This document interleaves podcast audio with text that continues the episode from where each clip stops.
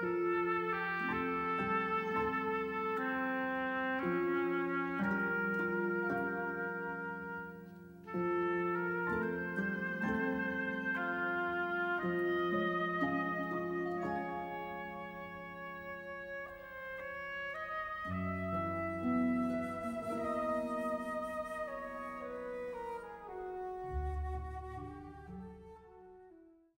پیرمرد کنار پل عنوان اثر دیگه ای از کتاب آخرین خنده است که می‌خوایم بخونیم. این داستان متعلق به ارنست همینگوی نویسنده بزرگ امریکایی که در سال 1898 به دنیا آمد و در سال 1961 از دنیا رفت.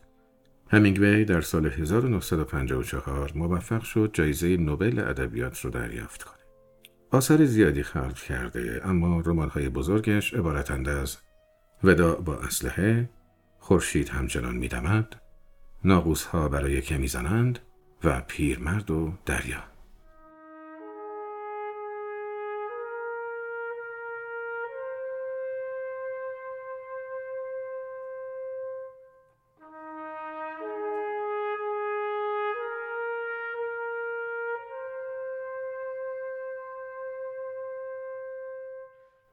پیرمردی با عینک قاب فلزی و لباسهای بسیار خاک آلود کنار جاده نشست. بر پهنای رودخانه پلی شناور زده بودند و گاری ها، کامیون ها، مردان، زنان و کودکان از روی آن میگذشتند. گاری ها که به پشت قاطرها بسته شده بودند به یاری سربازان که پره چرخهایشان را حول می‌دادند تقلا کنان شیب تند کنار پل را بالا می رفتند. کامیون ها با قرشی گوشخراش از سربالایی آن سوی پل بالا می رفتند و از محلکه دور می شدند. اما پیرمرد از سر جایش تکان نمی خورد. خسته تر از آن بود که جلوتر برود. مأموریت داشتم از روی پل بگذرم و منطقه آن سوی پل را بگردم تا ببینم دشمن تا کجا پیش روی کرده است. این کار را کردم و به این سوی پل برگشتم. حالا دیگر از تعداد گاری ها کم شده بود و به ندرت آبر پیاده به چشم می‌خورد. اما پیرمرد هنوز همانجا بود. ازش پرسیدم از کجا میای؟ گفت سان کارلوز و لبخند زد. آن شهر زادگاهش بود. برای همین از نام بردنش خوشش اومد و لبخند زد. توضیح داد از حیوونا نگهداری می‌کنم. هاج و واج گفتم آها گفت بله می‌دونید من اونجا موندم تا از حیوونا نگهداری کنم آخرین کسی بودم که شهر سن کارلوس رو ترک کردم. ظاهرش به چوپانها و گلهدارها نمیمانست و من لباس سیاه خاک گرفته و صورت خاکستری خاک گرفته و عینک فلزیش را نگاه کردم و گفتم چه جور حیوانایی بودن؟ گفت حیوانای مختلف. و سرش را جنباند. مجبور شدم ترکشون کنم. من مراقب پل و سرزمین آفریقایی شکل دلتای ابرو بودم و در این فکر که چه مدت وقت مانده است تا دشمن را ببینم. و در تمام مدت گوش به زنگ اولین سر و صداهایی بودم که علامت واقعه همیشه مربوزی است به نام برخورد با دشمن. و پیرمرد هنوز همانجا نشسته بود. پرسیدم چه جور حیوانایی بودن؟ توضیح داد. به هم سه جور حیوان بودن. دو تا بز داشتم و یه گربه به اضافه چهار جفت کبوتر پرسیدم اون وقت مجبور شدی ترکشون کنی؟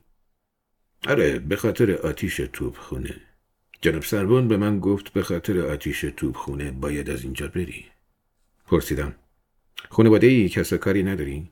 و نگاهم به آن سوی پل بود که آخرین گاری ها به شتاب سرازیری ساحل را پایین می رفتند. گفت نه فقط همون حیوانه که گفتم.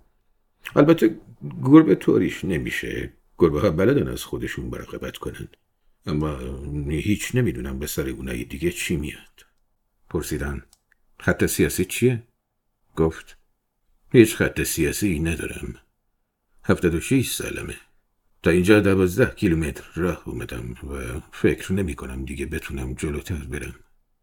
گفتم اینجا مناسب نیست توقف کنی. اگه بتونی راه بری جلوتر سر دوراهی تورتوسا کامیون هست. گفت. مدتی صبر می‌کنم. بعد راه میفتم کامیون ها به کجا میرن؟ بهش گفتم. به طرف بارسلون. گفت. من که اون طرف کسی رو نمی‌شناسم. به هر حال خیلی ممنون. باز هم از شما ممنونم.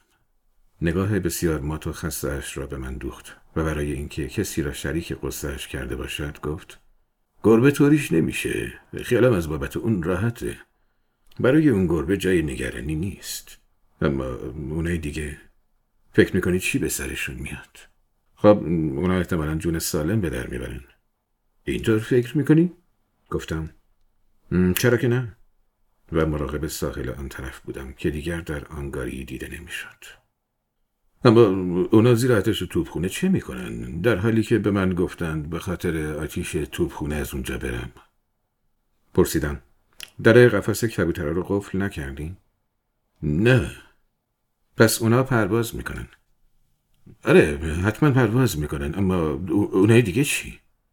همون بهتر که فکر اونای دیگه رو از سرم بیرون کنم. به او اصرار کردم. اگر خستگی در رفت بهتر راه بیفتی. حالا بلند شو سعی کن راه بری. گفت خیلی ممنون. بلند شد ایستاد. کمی روی پایش تلو تلو خورد و بعد دوباره از پشت روی گرد خاک نشست. بیحال گفت من از حیوونا نگهداری می‌کنم. فقط از حیوونا نگهداری می‌کنم. اما دیگر با من حرف نمی‌زد. هیچ کاریش نمی‌شد کرد. یک شنبه عید پاک بود و پاشیست ها به سوی ابر و در حال پیشروی بودند. روزی گرفته و خاکستری بود و ابرهای متراکم آسمان را پوشانده بود. به همین دلیل جنگنده های آنان پرواز نمی کرد. این موضوع و این واقعیت که گربه ها بلدند از خودشان مراقبت کنند تنها شانس پیرمرد در تمام دنیا بود.